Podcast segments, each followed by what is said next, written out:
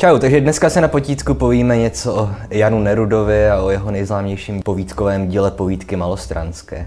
Takže kdo byl Jan Neruda, vezmu to velice v rychlosti. Narodil se v roce 1834, umřel v roce 1891, takže vidíte pořád ještě, řekněme, že se dá řadit k osobnostem pozdní fáze národního obrození.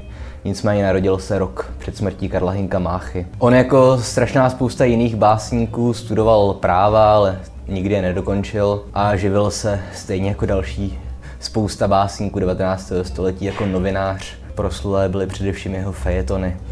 Mimochodem i ty jeho fejetony si můžete dneska přečíst. Známé jsou výbory z těch fejetonů, třeba obrazy z ciziny nebo žerty hravé i dravé.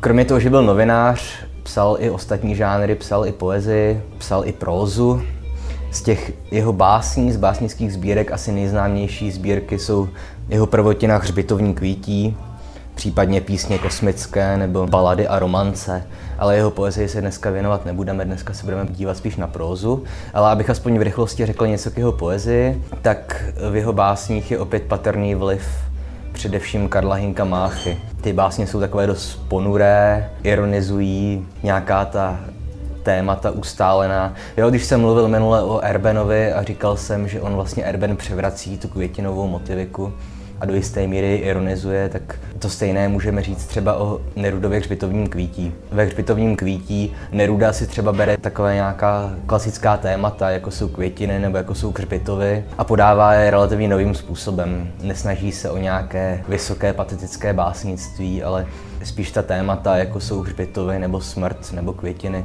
podává s nějakým odstupem.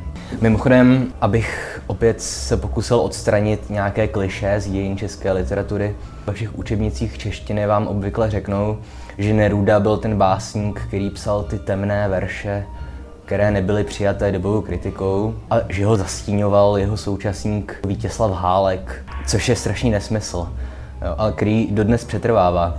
Eh, například přečtu tady citát z Wikipedie, jak Wikipedie popisuje verše Vítězslava Hálka. Takže cituju.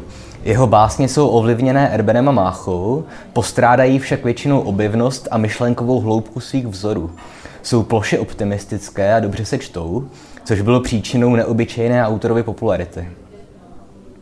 Jo, tohle je takový nesmysl, který se v českých dějinách literatury drží už 100 let První, kdo s touhle myšlenkou přišel, byl Svatopluk Machar, ještě na konci 19. století, který vlastně říkal, že Neruda byl kvalitní, ale byl bohužel zastíněný tou optimistickou, hloupou poezí Hálkovou. Jo, nic z toho není pravda. Můj asi nejoblíbenější básník a literární vědec Ivan Slavík, on se zabýval hodně tím, že se snažil nějak vyvracet tady ta zažitá kliše a právě on třeba upozorňoval na to, že Hálek je autorem následujících veršů, Jo? Má duše jest jak podsťatá, jsem bytost schvácená na délku několika jar. Tu vžal, tu slast potácená, jak bublina letící z mar. A tak dál. Jo, takže můžete slyšet, že tyhle Hálkovy verše nemají nic společného s nějakým plochým optimismem, nebo jak se to říká. Že to jsou verše, které by slušely spíš Máchově nebo dokonce Hamletovi. Tak dneska jsme ale chtěli mluvit hlavně o nejznámějším prozaickém díle Nerudově, a sice o povídkách malostranských. To je soubor 13 povídek. Poprvé to vyšlo knižně v roce 1878, ale oni už vycházely ty povídky předtím časopisecky. A ty povídky všechny jsou spojené samozřejmě především prostorem. No, všechny se odehrávají v pražské Malé straně.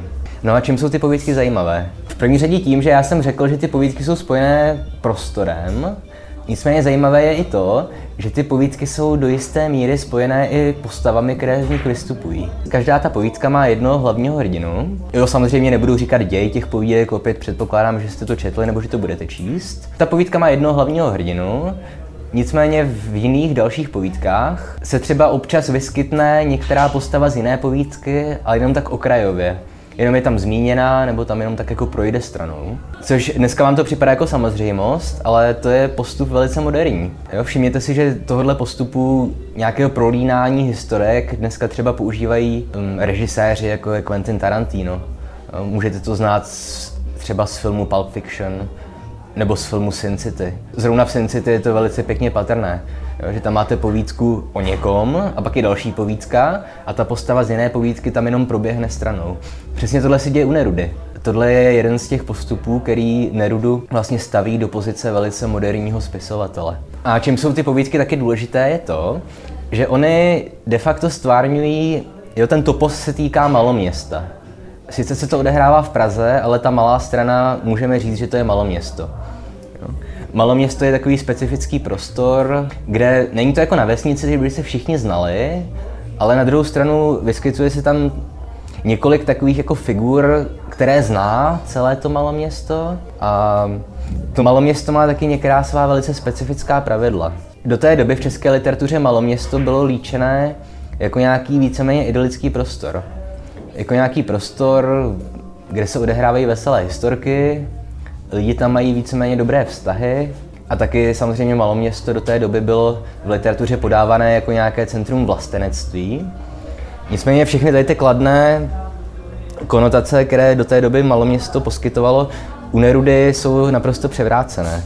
Protože pokud jste četli povídky malostranské, tak už to víte, pokud si je přečtete, tak to zjistíte. Ty povídky rozhodně neoplývají optimismem. V těch povídkách dost často ty narrativy končí tragicky, končí smrtí, anebo končí nějakým takovým dost krutým prozřením, nějakým zjištěním o tom, že život té postavy postrádá smysl. A je to o to horší, že ty tragické konce u těch nerudových povídek malostranských postrádají jakékoliv hrdinství. Známý je třeba příklad z povídky Jak si pan Vorel nakouřil pěnovku, že to je zkrátka ta povídka, kde teda do toho maloměsta, do té malé strany přijde nový člen, nový člověk a to maloměsto ho nepřijme. On si tam otevře svůj obchod, ale do toho obchodu nikdo nechodí. Pak ho ty lidi začnou pomlouvat, protože v tom obchodě kouří, tak říkají, že ty potraviny, které prodává, jsou nekvalitní. No a ten pan Orel se nakonec oběsí. Což je víceméně tragická historie, která ovšem, jak jsem říkal, postrádá jakékoliv hrdinství. Ten člověk umírá jako nějaká trapná oběť nějakých trapných pomluv. Nakonec si řeknete, co z toho kdo měl.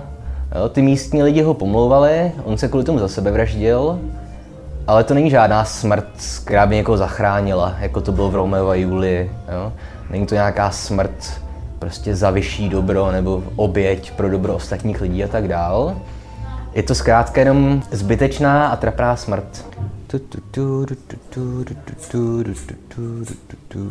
Co to pak se stříháš? No a povídky malostranské jsou taky známé jedním termínem, Říkáme tomu figurky. Ostatně i poslední povídka malostranská se jmenuje Figurky. A ty figurky my je nacházíme ve všech nerudových povídkách. Ty figurky jsou nějaký lidi, kteří, řekněme, karikatury. Oni mají jenom jednu vlastnost, obvykle, ať už je to nějaká lascivita nebo pomlouvání a tak dál. A ostatně je to stejně jako v šachách, že tam ta figurka taky má obvykle jenom jednu schopnost, kterou umí dělat. A právě ta postava figurky je velice typická pro stváření maloměsta v české literatuře. Když jsem říkal, že do té doby, do té doby, než napsal Neruda povídky malostranské, tak maloměsto bylo vnímané jako nějaký idylický prostor, tak Neruda byl ten, kdo to změnil. A to je asi jeho největší přínos české literatuře. Protože od té doby až vlastně do současnosti my už vnímáme maloměsto přesně tak, jak ho vnímal Neruda.